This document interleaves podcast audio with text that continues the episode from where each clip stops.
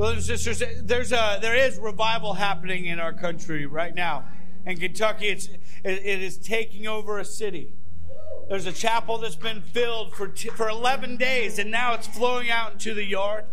And the testimony that's coming from the people that have entered that place, skeptical people, is that when they enter that house, when they enter even just the surrounding area, they are so overwhelmed with the outpouring of divine love, a confidence that they've not been forgotten, a confidence that not only are we not forgotten, but that our God has us in mind, that He loves us.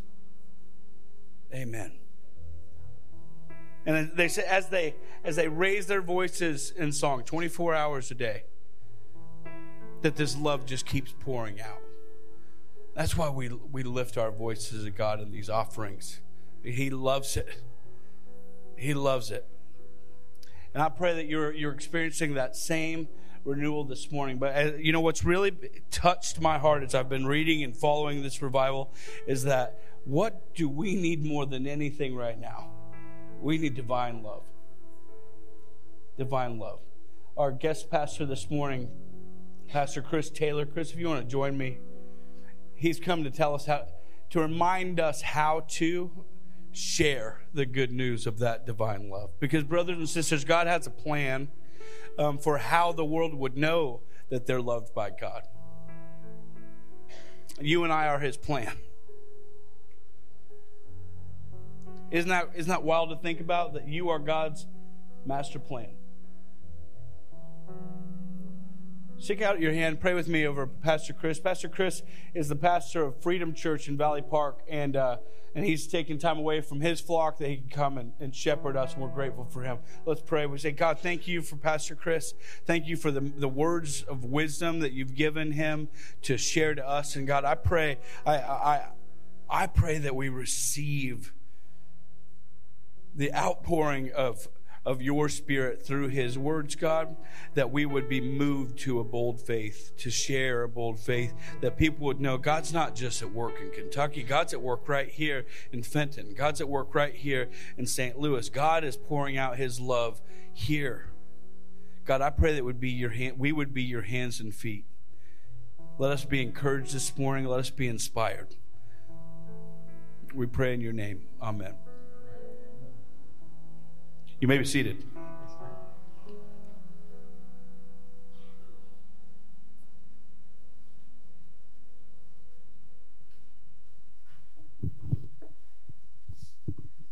How's everybody doing this morning?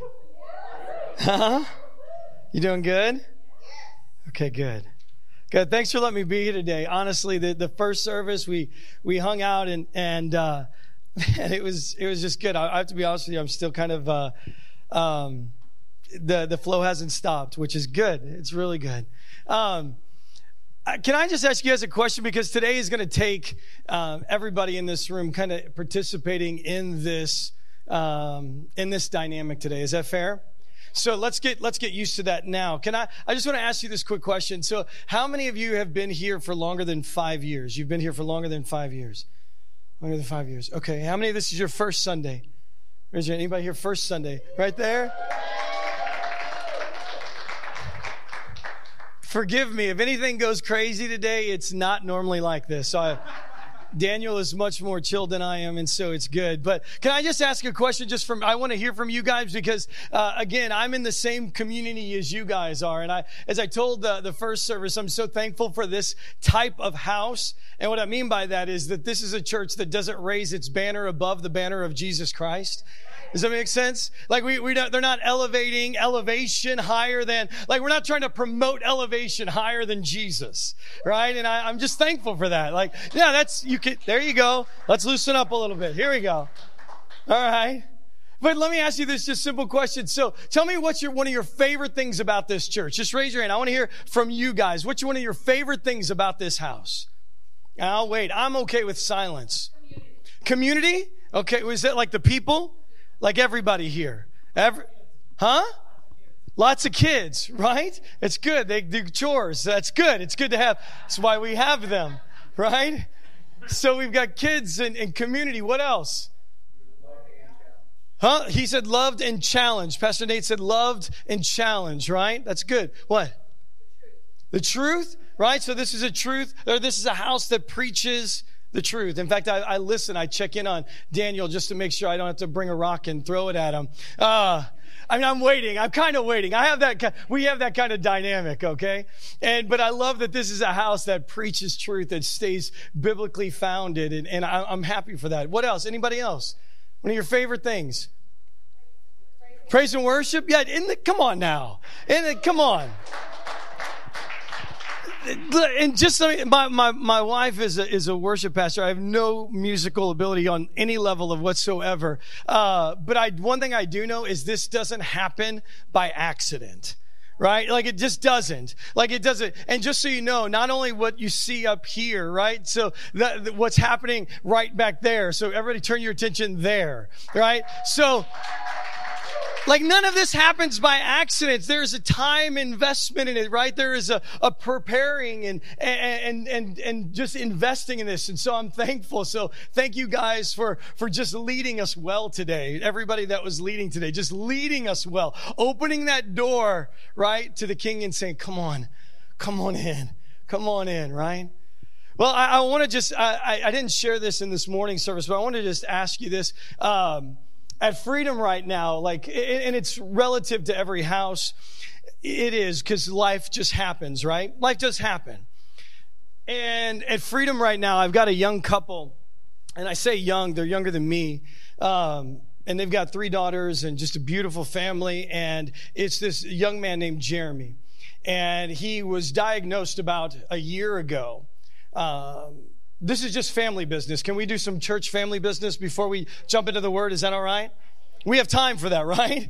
Okay, I just want to make sure. I figure, okay, it says church on the door. I just want to be reminded of what we're doing here.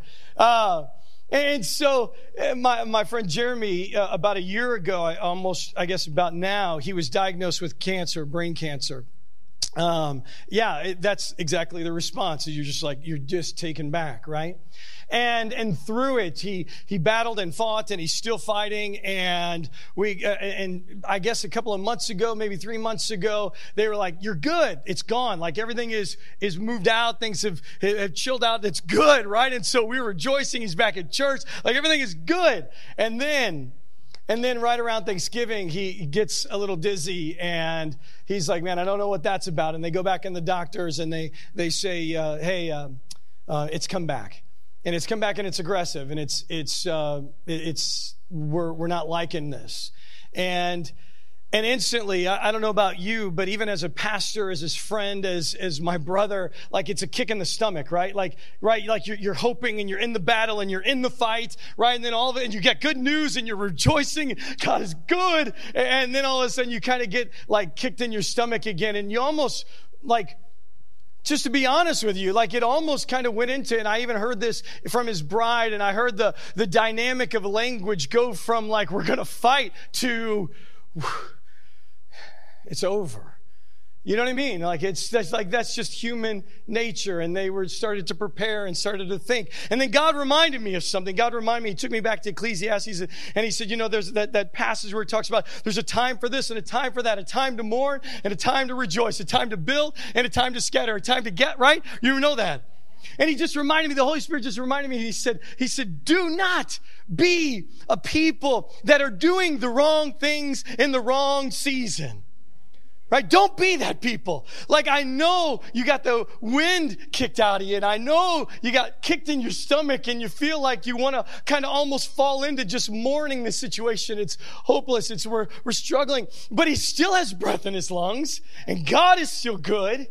And so this is not the type uh, time for us as a house uh, uh, to mourn, but it's a time for us to battle. It's a time for us to pray. It is time for us to go before God and, and, and, and say, Father, would you heal him?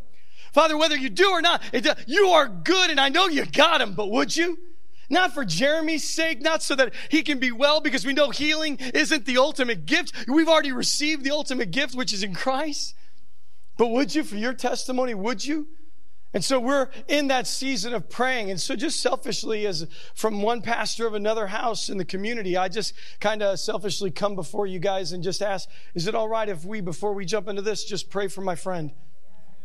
Is it all right? Okay. And his wife's name is Courtney.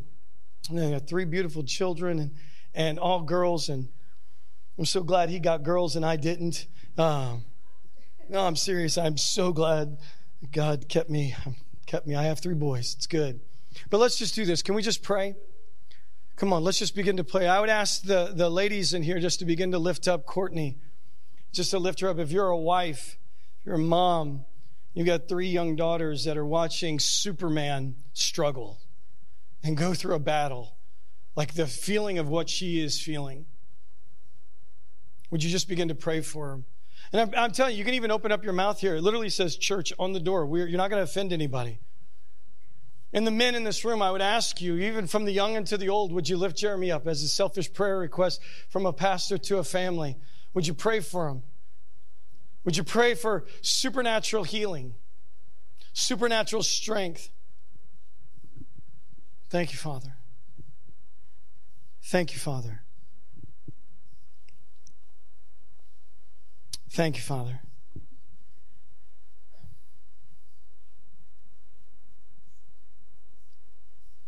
Father, we know that this is not the season of mourning. Father, we'll mourn when he's 99, surrounded by children and loved ones. We'll mourn then. This is the time for battle. And so this house and our house of joy are joining together, just going before you, coming to the place where we know we should come and saying, would you, would you heal him again? Again, not just for Jeremy's sake, not so that he can have health, but so that we can point to you as a testimony of, of just your amazing and always point to you, God. Would you heal him? Would you heal him? Would you heal him? Father, we join in with the family and we just thank you in advance and say in advance before any outcome. Our faith is not dependent on our outcome. We say in advance that you are good and we are thankful. In Jesus' name, and everybody said, Amen. Amen. I to check something real quick because you're going to see a lot of stuff today, like like some really really silly uh, pictures that, but and we're going to paint a picture today, and I'm going to try to do my best to make a very kind of deep subject matter a, very deep question that we really don't want to ask ourselves, that we really don't want to be transparent before God. I want to try to make it as transparent as we possibly can, or I'm sorry, as clear as I possibly can today, so that we can answer it for ourselves, be changed and compelled to be different for the kingdom. Is that fair? Okay. All right.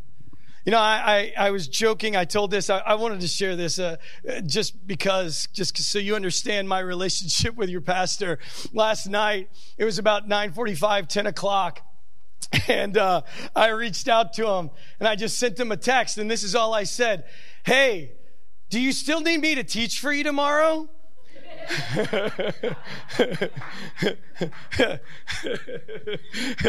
and then I just laughed.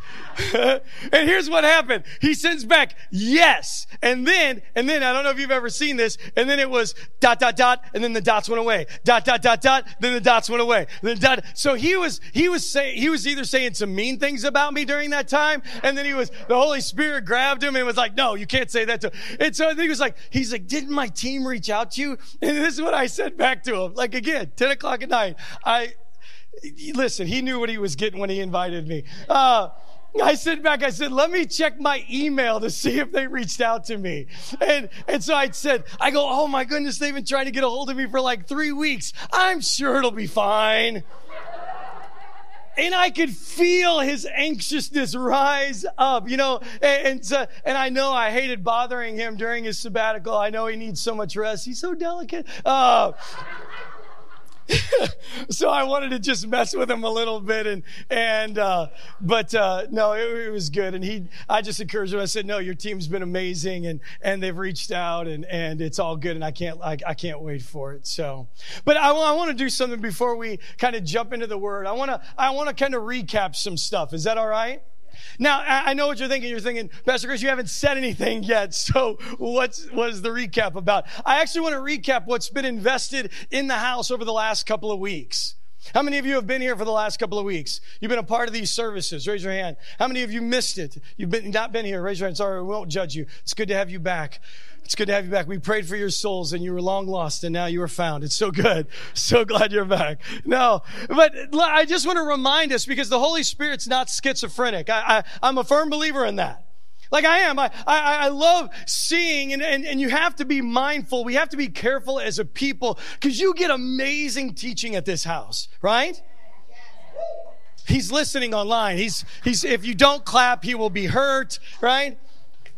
Right? So, so you get amazing teaching in this house, but here's the problem sometimes. Sometimes we compartmentalize and we make a Sunday a Sunday, and another Sunday a Sunday, and another Sunday a Sunday, and we don't connect dots. Does that make sense? And sometimes we have to look and be mindful of go, wait a second, wait a second. What is the Holy Spirit trying to do or stir up in this house at this moment? I want to make sure that I'm not just taking this good chunk of meat, chewing on it for a couple of days, and then moving on. There is a reason why the Holy Spirit is investing what He is for a purpose in a house. Never miss that. Never miss that. And I want to just kind of remind you, if you haven't uh, been here, what's gone on in the last couple of weeks. Uh, Pastor Nate and and uh, I, I, listen to these. I, I love listening to other guys teach. I love hearing the word. I love hearing people share about the goodness of God and seeing different angles of the word. But Pastor Nate, uh, he laid out this amazing picture of what hope was. How many of you remember that those last two weeks? The picture of hope, right? He talked about that it requires something of us. He talks about that hope requires requires a change in our worldview, right? Pri- uh, prioritize behavior. And tell me if I'm getting these wrong, right? Am I nailing these? Oh, good. Prioritize behavior. Preparation. Hope requires preparation. And that our hope is a witness, meaning like our hope, our hope pointed to the future. Didn't you say that? Like our hope pointed to the future or to the Father, or no, our faith pointed to the, to the Father is hope. Looking to the future with God is hope. What a beautiful, man, that's good stuff. Yeah, you can clap for that. Like, that's good. Like, you got, I just heard that. It was good. No, it's good stuff, man. And then last week, like, right? Uh, or no, no. Then he follows it up there. So if that wasn't enough, he then jumps into laying out the beauty of Ephesians chapter 2, 1 through 10, talking about the beauty of what we have received uh, in Christ and what our hope is based on. Wasn't that good? Didn't that encourage you? Like, man, we have this hope. We have been forgiven. We have this strength, all these things that Christ has done for me, not because I deserve to be, but because he is good and I'm surely not, as you will pick that up on as we go. And then last week, last week, Pastor Justin Goodson, where's he from, by the way? Twin Rivers? Twin, that's here locally, isn't it? Yeah, yeah, yeah, yeah. What's funny is, is their church. Do you guys remember? How many of you are, are longtime St. Louisans? St. Louis, Louisianans? What are we? I don't know what we say. What do we say? Huh? St. Louis? Okay, whatever. Uh, so, how many of you remember that that church used to be the soccer house? You remember that? Do you remember that? It was an indoor soccer house. I feel so convicted every time I go over there because back in the day, I used to play soccer and I've actually gotten into a fight in that sanctuary. That was a younger me. That was like weeks ago, okay? And but I would be I, every time I walk in there, I'm like, I'm so convicted. I got to do a fight right over there because the guy tripped me. I'm so I'm so ashamed, so ashamed. But Pastor Justin, I love this. He, he, he spoke through Judges uh, 6, that encounter. And, and if you guys listen to me, I, am begging you, just as from one pastor to another house, when, when you get these like steak dinners, right? Like sometimes we just get so used to steak. Ah, oh, it's just steak. It's just steak. When you get these steak dinners, I'm begging you because no matter how good Pastor Daniel is, and no matter how good these teachers are, we're only given so much time and, and, so much time of your kind of focus here and my focus there that it would be impossible to teach through the fullness of whatever uh, story and word that they're trying to share. So I just encourage you, chew on that further like really, really wrestle with it because that story that he laid out last week uh, in, in Judges 6 and the encounter that launched Gideon into action, right? And the hurdles that we had to overcome uh, to step into his calling. And they were what? Does anybody remember them? Come on, I'll, you'll win a prize. I, will give you a bottle of water. Does anybody remember? Insecurity. What was the other one? C- compromise? Was it, or was it comparison? Compromise. I knew it was a C word, right? And then what was the last one? Fear, that's right. You can have a bottle of water, right?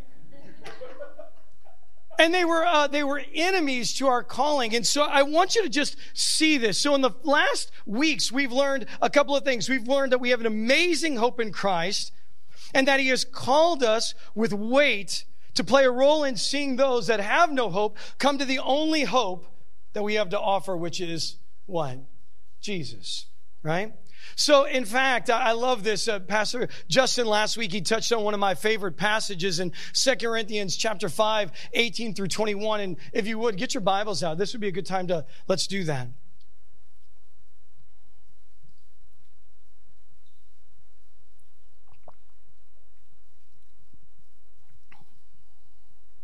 He lays out this command and our duty to preach the message and compel those that are lost to be reconciled through God. And let's just read through this just real quick because it's, it's, it's just, it's so good.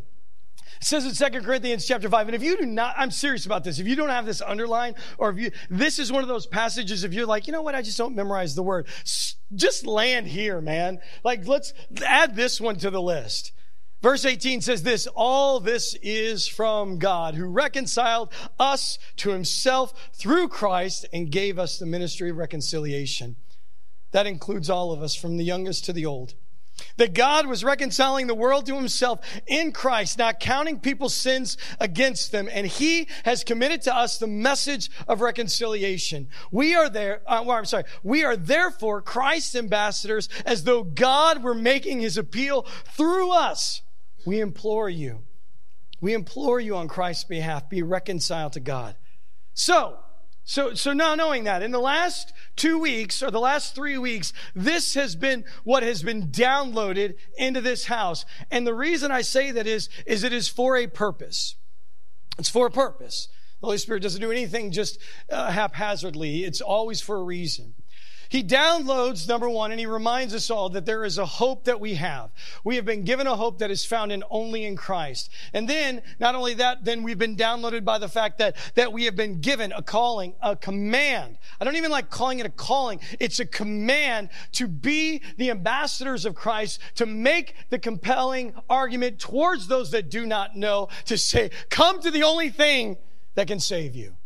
So that's what's been downloaded in this house. So now, uh, where we kind of land today is, is, is simply this question. I want to answer the question of, so what's wrong with us?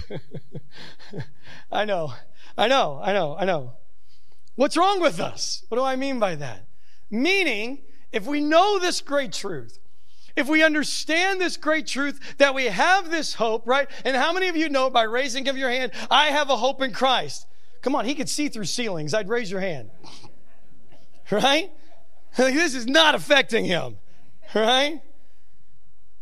He knows. So, like you say, you know that. And how many of you know, man, I, I have been called to be a witness? You know that. Raise your hand. Okay, that's so good. I'm so glad you're agreeing with this. So then I have to ask the question then why isn't our life marked by that? Like, what is the disconnect between a people that have such a beautiful thing of hope that we possess? And why is it that we are a people, not just in this house, but in houses all over the country and possibly the world? Why are we a people that we know that we have hope? We know that we've been commanded to compel those that do not know to that which is our only hope. Why? Why? Why isn't it that we have a life marked in our life by seeing our actions line up with that. That's what I want to do today. It's simple stuff. It's a question, I have to be honest with you, it's a question we really don't want to ask. Like, we want to talk about that. We want to sing songs about the hope that is found in Christ. We want to even gather together and go, man, you've got a calling and you've got a calling and you get a calling. Yes. Like, we want to do that in the house of God and it feels so good to, to do that. But what we don't want to do is ask the question, but why? What's, what's up with me? Because I'm not really seeing that dynamic played out. Where is the disconnect? And so what we're going to do today is be real simple going to be real simple today. Is that all right? Yes.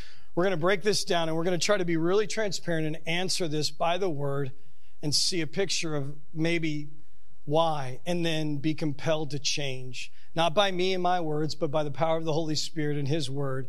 And not so that you or I can be the best versions of ourselves, but so that you and I, for the sake of the kingdom, can do what we're called to do. Is that fair? So let's pray before we jump into this. Father, I just thank you so much. I thank you for your presence in this place. Holy Spirit, we do not invite you in this room. We recognize you that you are here. Like we're not waiting for you. We're not waiting for you to come in the door. We recognize your presence in the midst of us. And so because of that, I because of that, I, I just I, I pray that that we are ready for it.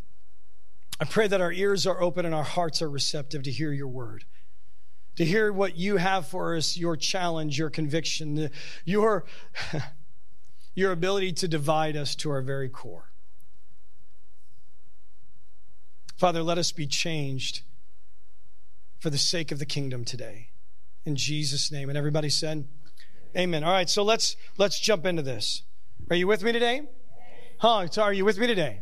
Okay, I'm just making sure. Okay. Just making sure. All right, let's start off with some real light reading, okay? So let's open our Bibles to the book of Revelation. We're going to keep it real light and airy. I want you to go to the book of Revelation, chapter 2, starting in verse 1 through 5. This will give us a starting point to see that which he places value in. We need to see something. We are going to do, or I'm going to attempt to do our best to build a base and an understanding first of what Christ places value in. Okay? Got to see this. So let's look at this. Revelations chapter 2, starting in verse 1. Are you with me? All right, here we go. To the angel of the church in Ephesus, write these words. These are the words of him who holds the seven stars in his right hand and walks among the seven golden lampstands. I know your deeds, your hard work, and your perseverance. I know that you cannot tolerate wicked people, that you have tested those uh, who claim to be apostles but are not, and have found them false. You have persevered and have endured hardships for my name and have not grown weary. Victory, yes! Like, I want to be a church that Jesus says that about, right? Like, don't you want to go to that church? Huh? Don't you want to go to that church? You want to be a part of that kind of church. The only problem is there's, there's we got this feeling that there might be a butt coming, right? Right? Like we kind of got this feeling like you're, you're kind of setting me up here where like I hear that you're championing all these good things, but what's the problem? And I'm, he leads us into it in verse four. Yet I hold this against you. And you need to underline that, highlight it, mark it down. I hold, those are powerful words. Those are not light words. I hold this against you. You have forsaken the love you had at first, or said it a different way, you have forsaken your first love. Consider how far you have fallen. Repent and do the things you did at first. If you do not repent, I will come to you and remove your lampstand from its place. And that's, he- that's heavy stuff, isn't it?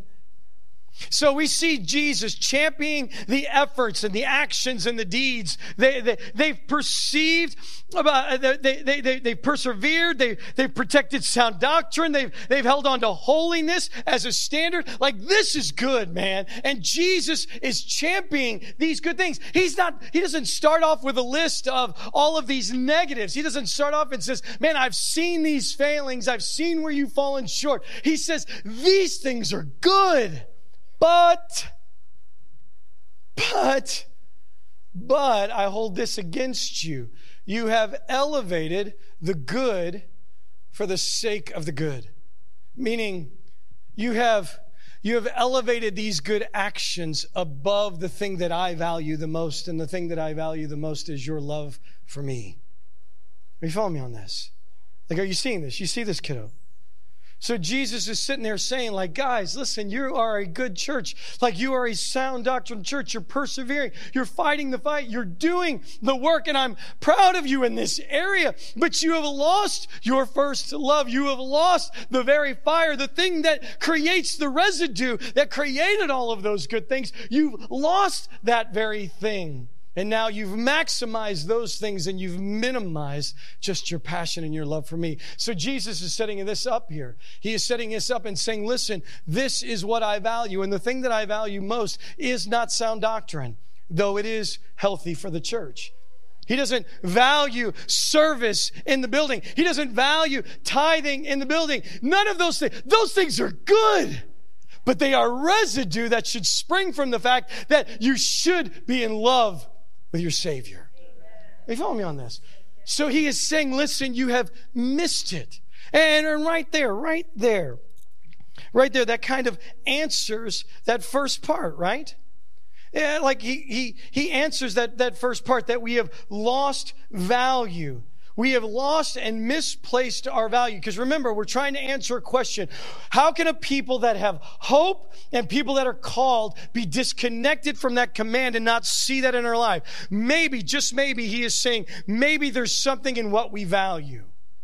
Maybe we're missing something where we value. Go to Matthew with me. Matthew chapter 13, starting in verse 44.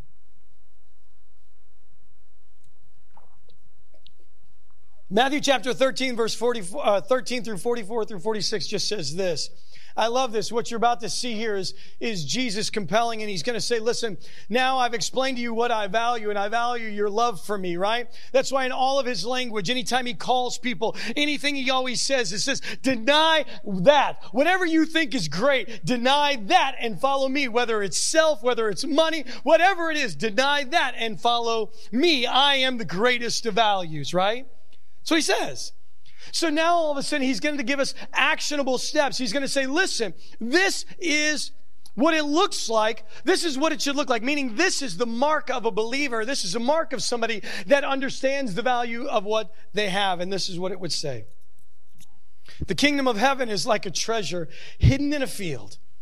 When a man found it, he hid it again, and then he, and then his joy went and sold all he had and bought the field. Again, the kingdom of heaven is like a merchant looking for fine pearls. And when he found one of great value, everybody say great value. Great value. He went away and did what? Sold everything he had for what? To buy it. Basically, he's saying, listen, the mark of somebody that understands the value that is in their hand is there is action. They, they deny everything else. They say everything else is lost. Everything else is not nearly as important as me owning this. Are you following me on this? Now, can we make a, um, can, can we, I, I want to paint a picture for you. So, uh, Nate, will you come up here? How many of you, how many of you remember this? How many of you are over the age of 50? Raise your hand. Look at you. I'm, I'm getting there. No, I'm, I'm, this is my year. I'm, I'm going to turn 50 this year. We have a big year in the Taylor household. Um, I've got three sons. Uh, I've got, uh, my oldest is 22. He's getting married this year. Yes. Yeah, no, that's good, right? Like, that's really good. I'm excited. And she is amazing. She is, uh, my son is like at a, he's at a 10 or he's asleep. Uh, so, and that's my wife's DNA. If you don't know my wife, my, that is my wife. There, she's a redhead. And I could say that because she's not near me to hit me. Um, and but she's amazing, and she's just a fiery redhead, and and uh, and, he's kind of got that, and, and this this beautiful this beautiful treasure, this young lady named Erin is going to marry my son, and she's like this peaceful five, like all the time, like she's just like this chill factor, like. But it, I love it as a dad, like she doesn't like try to like bring him back from a ten, she champions that, but she just stays chilled. I love it. It's so good. It's so good. And then I've got a 17 year old that's going to graduate high school, and then I've got a 12 year old that's going to turn 13 this year, and uh, and then me and my wife are both going to turn 50. It's a big year, big year, right? So, how many of you remember this game? This it was a game show um, called Let's Make a Deal. Anybody? Raise your hand if you remember it. Not with Wayne Brady. I'm talking about the real one, right? Not the remix. I'm talking about the one where, and what was the guy's name? What was the host's name? Monty Hall. There it is, right? I heard that. Monty Hall. And how many of you remember the microphone that was like six foot long? Remember that? If I, see, I love, I knew. There are only some of you, are, you're going to have to Google that, right? To go on the internets, you children, and look that up. All right? He had a microphone that was like this long. It was ridiculous. I have no idea why. But he would always walk around and he would try to do the let's make a deal, right? And he would always, uh, at the end of the show, he would do that thing where it was like, listen, if you have some, you know, a paper clip, some fingernail uh, trimmers, and a receipt from the last meal in your purse, you'll win some money. You remember that? And if I ask it, I know some of you ladies like, got it. I'm, I'm prepared. No, I've seen my wife's purse. I know what is in there, right? I think I have a fourth child in that purse somewhere. I've never met him, but he's doing well, I think, rummaging around in the bottom, eating old Mentos and cracker crumbs. He's doing well, I think. Right? But so I, I, want to do this with you. I, I want to just kind of paint this picture of let's make a deal because there was always this dynamic where he would give somebody something and put that in their hand, like I've done with Pastor Nate, and then he would give them some choices uh, to choose between. So I'm going to make this real visual for us. Is that all right? All right. So, Nate, would you do me a favor? I'm going to give you a chance here to select one of the envelopes, and then whatever is in that envelope, I'm going to give you the opportunity to keep that which is in the envelope or keep which was in this one. Does he know what's in this envelope? Huh? No, he doesn't know. Okay. So, which one are you going to choose? number one. Number one. Okay, so let's see what is in number one. All right. Number one. It's a $5 bill. All right? Yes. This was the budget Pastor Daniel gave me for the props, right? He says, $5. This is it, right? That's all he gave me. We're going to have a talk when he gets back, all right? So here's the question, and I need help from the audience right now, the, the audience like they would have at the show. What would they do in this moment? Do you either want to, do you want to keep what you've got in your hand, or do you want to take the five dollars? What should he do? Come on, come on. Who says keep it? Who says take the five and run for the hills, right? Buy half a gallon of gas, right? so what do you want to do? He's going to keep it. He's risking it. Oh, there it is. It's getting exciting now. All right. So he's given up on the, uh, which one did you choose? He cho- chose number one. Thank you. So, okay, now you have one left to choose. We're going to make a really difficult one. Do, would you like to see what is in this one? Let's see how this goes. All right. So, what is in this one? It's a $1 bill, right? The budget Pastor Daniel gave me for lunch. This is what he gave me right here. Just saying. So now we've lost the $5 bill. We've lost the $5 bill. We are now down to $1. Should he keep what he has in the envelope or what he has on the $1 bill? Come on, let him know. he's going to keep it, all right? He's deciding to keep it, all right? Now, but oh, oh Monty's getting a little tricky now. Monty's going to get it really bold. Monty now is going to combine the budget for the props and lunch and offer it back to Pastor Nate and say, Pastor Nate, if I combine, right, if I combine the monies, a total of $16 right here, right? Thank you. Sorry, public school education. All right, here we go. Six dollars. Would you say now, if I say you can have the contents of both envelopes over what you don't know, do you want it? What should he do? What do you think you're going to do? Take the six dollars, all right? All right, who cheers that? Who would say that's a good idea? All right? Who would say that's a terrible idea? All right, because we know there could be a goat in this. Do you remember that? Sometimes open the screen, there'd be a goat in this. I didn't fit a goat in here, okay? P- uh, Peter would have a problem with that, I think. All right, but let's see what is in here, okay? Remember, did he know what was in this envelope? So let's see what it is. It's a hundred dollar bill, right? Pastor Daniel did not give this. I brought this, okay? A hundred dollar bill in this one. He kept that and gave up this. Now, can I ask this question? And you can sit down now. I appreciate it. Did, did you take that money? I gave it back. Thank you, buddy. I appreciate that. I gotta get lunch. So, so now help me out here real quick. Come on. Uh, listen, I'm not worried about production. I'm worried about us getting this, right? I'm worried about us getting this. I'm worried about us seeing this. So answer me this question. Why, why do you think, why do you think he took this over keeping this? Huh? He could see it, right? So he knew the value of what was being offered to him. He did not know the value of what? Of what he had. And so, isn't it easier at times to take the value of the known when we've lost sight of the value that we have? Does that make sense? Are you seeing this picture? Now, watch this. Watch this. Hold on. Let me do something real quick. Let me set this back up. Five dollar goes back. Five. You go back. Five dollar goes back in here. One dollar goes back in here. Okay. Play along. this is a tough crowd, man. Seriously.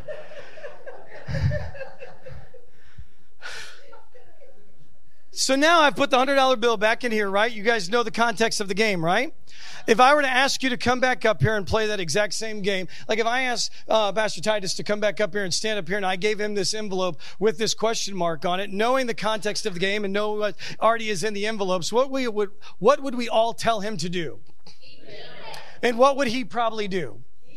Why? Because he already knows what's in here, right? He already knows the value of what he has in his hands. He already understands. He's, he's not in any moment ever going to be swayed, no matter how much I offer, no matter what I combine, no matter what I tempt him with. He's never going to take envelope number one or envelope number two because it is of less value of the known value that he has in his hands. Does this make sense? Like, are we seeing this? So, so this is kind of the, the answer to part of the question of why. This answers the first part of that. Why are we a people that know that we have this hope in Christ, this calling and command to share, but yet we are disconnected from it and not seeing the fruit of it in our daily life. Meaning we don't see ourselves being compelled to do this. Maybe, just maybe, we've lost sight of the value of what we hold. We've lost sight of the value of what we hold. And so what happens is, is when we lose sight of that which we hold, we can be fooled into maximizing that which still has value, right? Like this money still has value.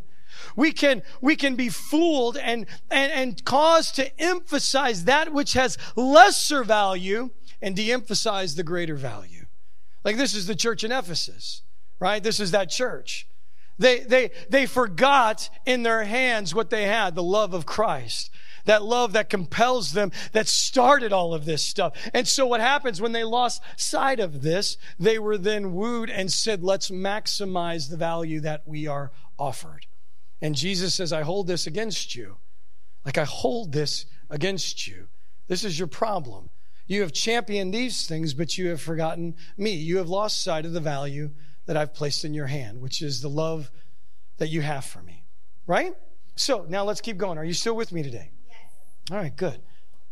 I mean, I'm going to keep going whether you are or not. So I'm just being honest. Like, I'm enjoying this as much as anybody. I'll be honest with you on that. All right, this is good stuff. This, this I, I, told somebody earlier this today. They, we were talking, and I said I would so much prefer to preach these messages from a place of perfection. Like that would be such a better place. But I have to teach this stuff from a place of the fact that I'm going through this just as much as you are. I mean, honestly, I'd love to be able to preach out of perfection just so I could be self righteous just a little bit because it feels good. I mean, let's be honest. It feels a little good to be self righteous, but I can't because I know that I'm a broken man. I know that I'm a broken man. Now, so let's keep going on this, all right? I want you to go to Philippians chapter 3, verse 7 through 9. Because I want you to see what Paul would say, and I'm going to paint one more picture for you.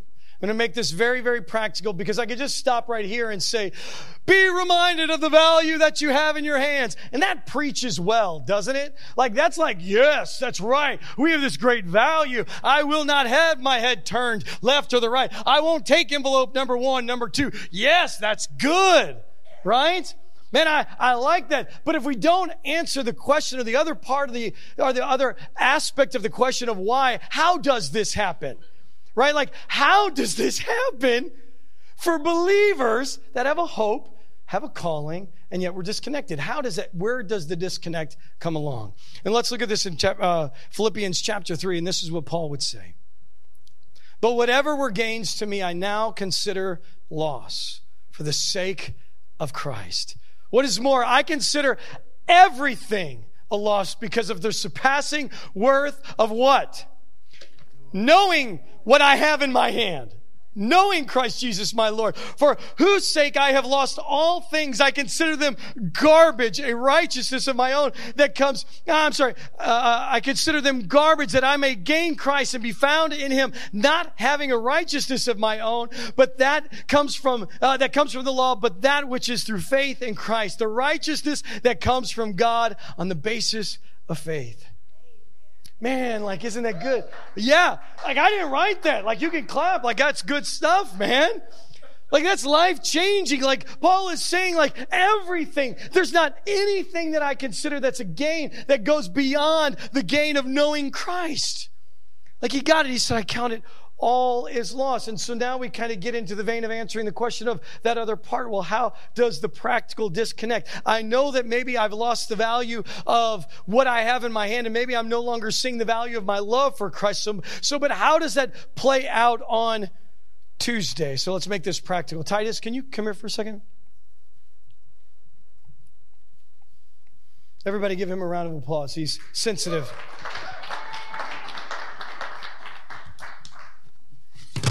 Mean, that's what like worship leaders are, right? Like this is, oh, clap for me. Okay. Yeah. Please don't hit me. You're like a Viking. All right. I mean, isn't he? He's like from like Nordic stock. I mean, like he's just like, whoa, you know?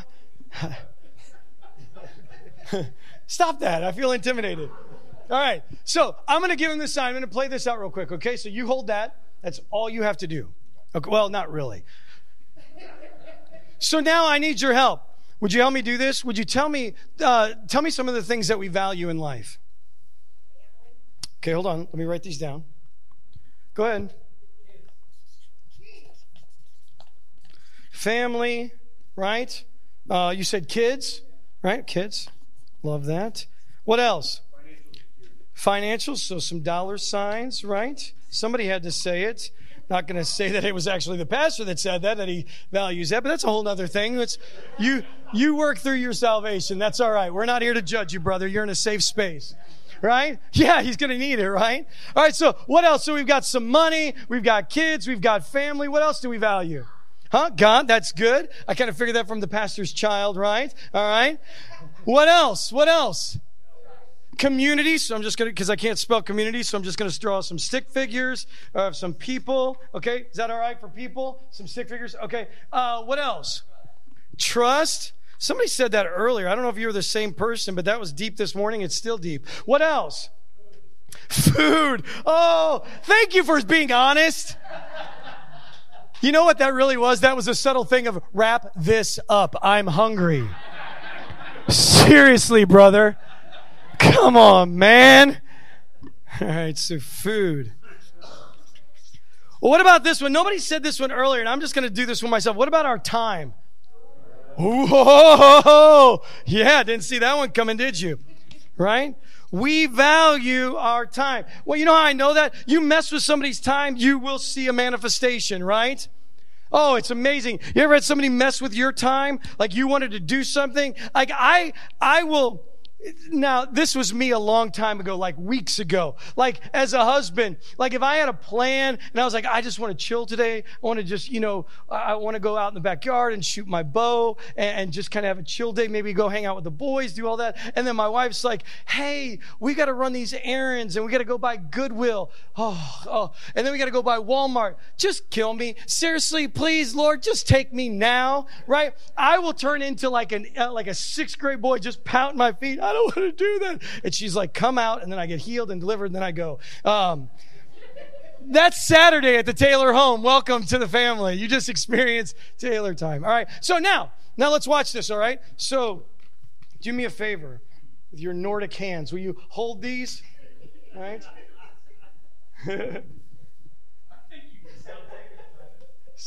Would you stop? Seriously? I'm right here. I can hear you. This room's not that big. All right. So now I want you to see this. Are any of the things that we put up there bad? Are they innately sinful or wrong? No, absolutely not. They're good, aren't they? Like we value those things. Like they are the things that we absolutely 100% value, right? But let me ask you this question. If I remove this from the equation, do these things have eternal value? Meaning, do these things on their own fill the very thing what he needs internally for hope and salvation? No, right? So, but the second I add this, are you following me on this? The second I add this, then it puts all of these into proper perspective and so that he can receive from these things that are good as long as he is holding on to the thing that actually creates the value in these bags. Are you following on this so far? Okay, but hold on, that's not it. I know that was really good, but watch this. Let's watch this. Here, come up here. How many of you have gone through life or you are experienced? How many life has happened to you? Huh? Yes. Life is happening to us all the time. Right? Do you understand that life is happening to us and the enemy has nothing to do with it? It is just the, the, the it is just kind of the cause of a broken world. I mean, it is. I mean, it just is. Life happens. Loss happens. How many of you have lost in this room? Yeah, I'm so sorry. And the, and the, and the sad thing is, is I wish I could say, well, I can protect you from that. Come to this church, I can protect you from that. No, because it is not if, it is just when. Right? How many of you have, have experienced things where in life where it begins to cut at the things that you value? And you feel like life in itself is kind of attacking the things that you hold dear. Anybody? Yes, we all have dealt with that. My goodness. Like I, I just in this one morning, and I'm not going to go into it because I, I don't want to bring this up, but I, I just in sharing and talking with people, I, I've, I've heard people that are struggling with things. And it's not that they are a bad person, it's that life is happening to them. Life is happening to them. But but but we're trying to answer a question. So let's get back to this. So we've already kind of answered the first part of the question of the why. Why is it that a people that know that we have a hope and that a calling are separated from the fact that we don't see that fruit in our life and we're not compelled to share that gospel? First reason we said is number one, why? Maybe it's the fact that we have lost our first love. Maybe that we have amplified the good things, the residue of God, and we've amplified those things in in replacement of the fact of just being in love with Jesus. So we see that. We got, we got to wrestle with that. We have to. We, like you have to. I have to wrestle with that. I am a pastor, a man of the cloth, and I have to wrestle with that. I, I preach every Sunday, preach my heart out. I talk about Jesus. I tell people and point them to Jesus. And I still have to wrestle with the fact, do you, is your life showing the fact that you are in a love relationship with the Savior of your soul? Or are you just teaching? Teaching good things, but are you teaching? So I'm wrestling with this. So I'm trying, I'm kind of like misery loves company. I'm kind of trying to bring you into this because we have to wrestle with this. So, so let's see this for a second here. So we answer that part, but then now we're getting to the how. How? How in the world does this happen? Because it doesn't just happen. Like it doesn't just, you don't wake up on a daily basis and make the choice and just say, I know I have a hope. I know I'm compelled to share, but I, I choose this day not to. Nobody in the room is waking up and saying that. Anybody? Anybody here waking up and just saying to the big guy, hey, today I ain't telling anybody about you. I know you're good. I know you saved me, but I'm not telling anybody about you. Anybody here ever said that? No. No, you're like, he's still into like, you know, I don't want to test the whole boils thing and calling down fire. I don't need that in my life. I got enough issues, right? No way I'm saying that out loud. I don't say it out loud, but something happens, and this is what happens. Life, let's just call these scissors life, all of a sudden begin to come and cut. Begin to cut at things that we find valuable. In family, see, this is family right here. Oh my goodness. How many of you in family have lost, lost pieces? It's painful. I lost my dad a couple of years ago and I lost my mom a handful of years before that. I know, I know it. And I, and, and, and the unfortunate thing is I know I'm not done yet. Like there's not an off switch. Like I know this pain. I know it. I know when that, I know when kids and, and the value of kids and, and man, when they're, they're struggling a little bit or they're going a different direction. I know that it feels like we're being cut at. And oh my goodness, our trust, man, we all begin to get attacked and the things that we trusted all of a sudden are missing pieces and oh, community. How many of you ever kind of felt alone for a while? Anybody here? Oh, and all of a sudden that which once was something you could lean into, now you feel alone. And then, oh my goodness, your time all of a sudden life just starts taking time from you, right? All of a sudden you're like, how many of you just wake up and you start looking at the clock? And not to be morbid, but you look at the clock and you go, man, the clock is ticking. I'm not getting younger. Things are happening, right? Looking at you, yeah. right? Not as old as you. Easy now. Easy. Actually, say whatever you want. I'm still a little scared of you. And then all that, how many of you have had your finances messed with? Huh? All of a sudden, what you had is now, all of a sudden, there is less. Right, but it, but you know what else happens even with that? Let me just use that one as an example. Sometimes, because I can't stand, I'm going to be honest with you. Sometimes we're so dramatic. We just really are. We're just kind of a, by nature, we're drama. Uh, we kind of get into drama. But there are times in life where it's not always lost. Sometimes it's being added to. No, I mean, I mean, right? Like that's good. Like I'm thankful for that. Sometimes there is a lot in the checking account, right? Sometimes this is all the way filled up and that's good, right? You follow me on this? Now see this picture because I'm answering this question. And this is where the rubber meets the road. Where the rubber meets the road and where our disconnect is happening is this.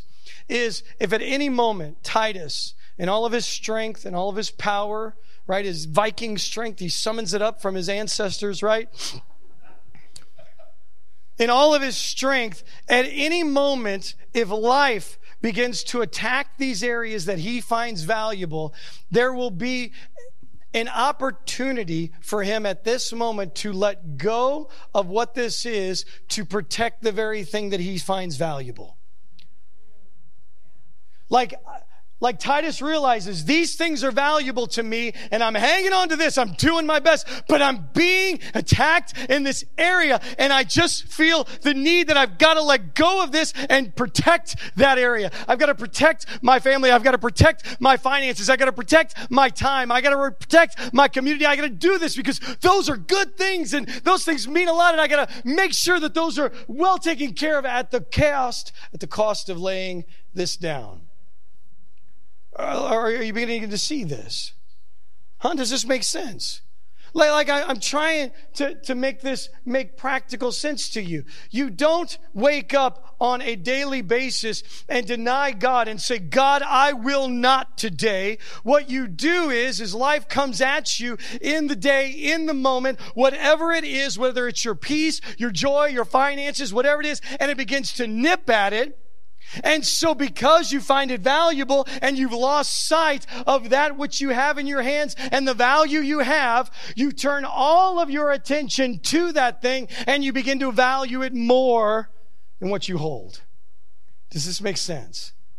And it's amazing how we will begin to manifest, and it comes in the most practical ways. Like, you want to watch somebody manifest. Like, what I've done today is I've actually gone out to everybody's car, and I've made sure that all of you have a flat tire when you leave.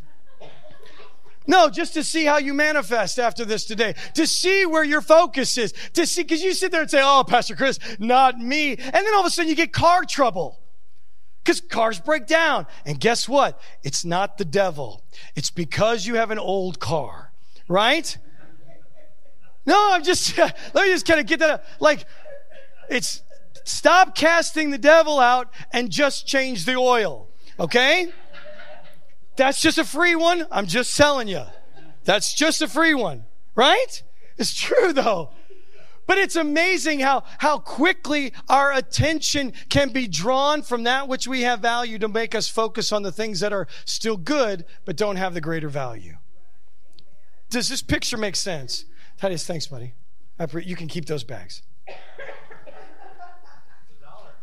There is a dollar in one of them. You have to buy me lunch. Yes.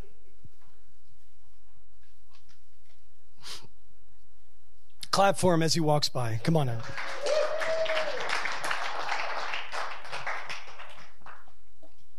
But I want you to see this today, guys. I'm trying to answer a simple question.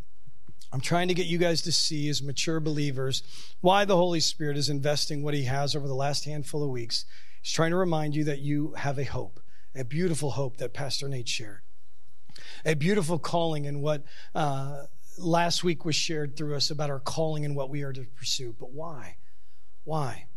Why is he reminding of this? Because he's calling us to be reminded and say, let's ask the question why that's not happening. And I'm hoping today, by the power of the Holy Spirit and through the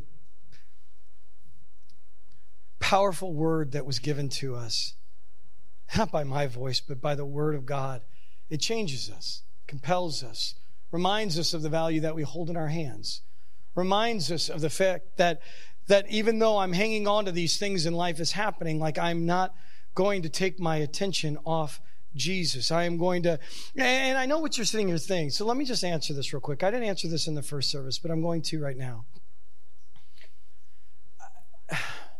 Because I know I don't want you to walk away with this, because I don't want you to walk, okay, wait a second, Pastor Because Are you saying I'm not supposed to have emotion?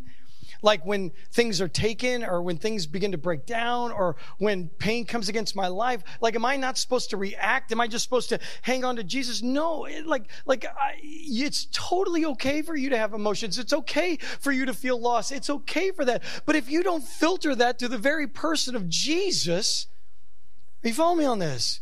If you don't filter that through that then loss without jesus will destroy you no, no, no. I'm, I'm, just telling you that, like, like going through loss, going through uh, when you lose somebody in the family, when you lose a job, when you lose it. If you do not have Christ, if it is not filtered, those emotions are not filtered through that picture of Christ and what you hold so valuable, it will destroy you. And the other is just reverse. What happens when things are added to your life and you get so giddy and you want to turn your attention to the finances and all the new things and family life and and you want to elevate those? Listen to me. Just as much as loss not filtered through Christ will destroy, it's no different than what addition without Christ will also destroy you.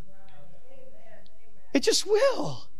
Like, if, if right now, if I added all the money you could ever possibly need into your bank account right now, you would say, yes, yeah. But if not filtered through Christ, it'll destroy you. As the same as if I take it all away and you lose everything and you feel like you got no hope because you got no job, it will destroy you as well. That's what I'm trying to say here. Is that it's not about not having the emotions connected to it. It's about making sure I'm filtering that and hanging on to the very thing that says, go through me. Go through me. Filter all those things through me because I'm the one that, number one, gives those things value and also is the very thing that will keep you focused and keep you on track as you go through it. So, so I want to do this, and I would ask the team to come up. In the mess that I've made, I apologize. Listen, I'm just trying to paint this picture. Does this make sense to us today? Because if it doesn't make sense, number one, I'll start over. You should go agree with me on this. But if it doesn't make sense and we can't apply it and we can't be honest with ourselves and actually deal with it, then what did we do here today? We wasted our time.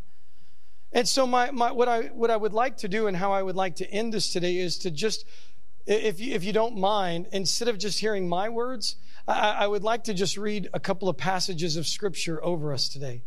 Is that okay? To remind us of the value that we have in Christ? Can I, can I do that? Because that's what we need to be reminded of.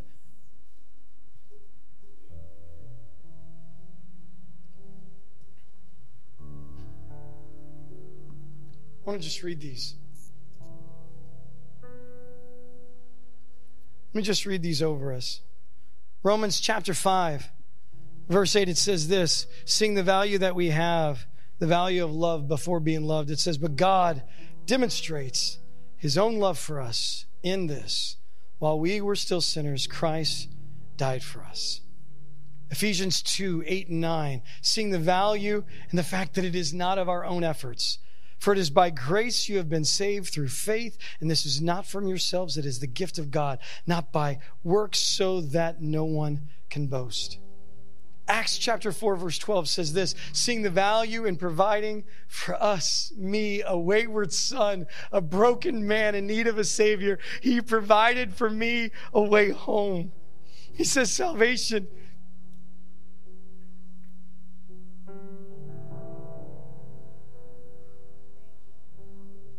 God, you are good. Sorry. Salvation is found in no one else, for there is no other name under heaven given to mankind by which we must be saved. Seeing the value in the life given to me for the wages of sin, my sin is death, but the gift of God, meaning that which I hold, the gift of God is eternal life in Christ Jesus, my Lord. Second Corinthians 5:21 says, "Seeing the value in my right standing, I was standing in darkness and in sin, and but God." He says, "God made him who had no sin to be sin for me, so that in him I might become the righteousness of God."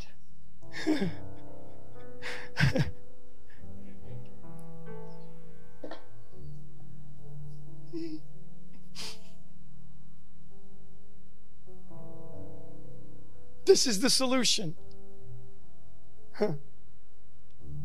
Like, this is our solution of why our lives are not marked. So, we've answered the question why, and now, now we know. Now we know how to walk this out, how to be honest before God, how to repent before Him, the things where we have fallen short and saying, God, I have lost sight of the value that I hold dearly, which is my first love. And listen to me, child, listen, listen to me.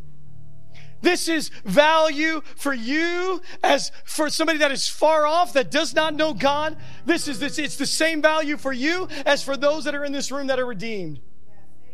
The value for the lost is this, is there is a greater value than everything that you're hanging on to. Everything that you're holding in your hands that you've deemed worthy, there is something that is greater. When you have fa- when those things fall short, when those things do not fill that space in your heart and leave you wanting and wondering why you're wanting, Jesus says, I am the value. I am the greater thing. So for those that are far off, he is your value in that. But to the redeemed, oh, the redeemed. The value to you is to be reminded I know that I have salvation. I know I have right standing. I know this was not because of me. I know that He saved me and loved me before I ever loved Him.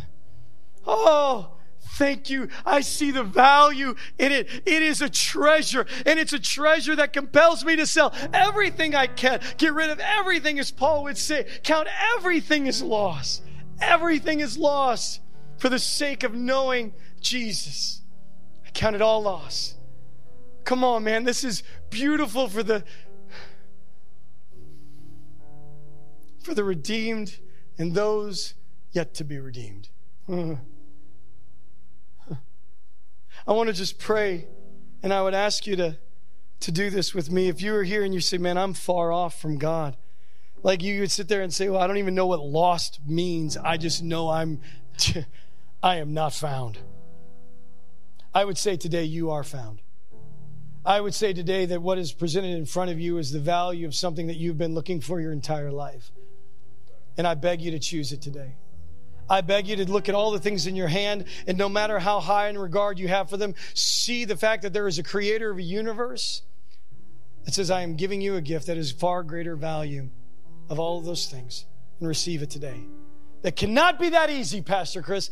Yes, we try to make it hard, but it's not. He said, just receive this by faith. What does that sound like? Well, let me tell you, it sounds like this. I receive you. I believe you are who you are. I believe that you're the value that I've been looking for, the very thing, the jewel that I have searched for. I believe it.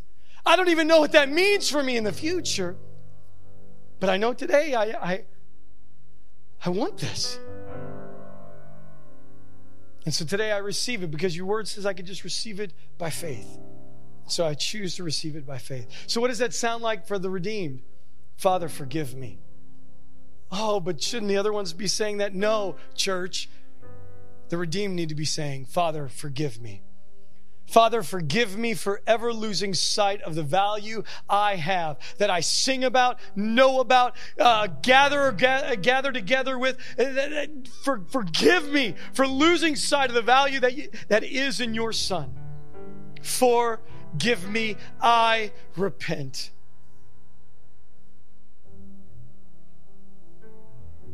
And as David would cry out, Lord, please return to me the joy of my salvation. And as that joy returns, that compelling force, not to be the best version of ourselves, but to compel us forward to a lost and dying world that says, I need to tell you about this thing, this person named Jesus. Father, let us be changed today. Let us be changed today deep. Let us be honest with you today. Come on, let's.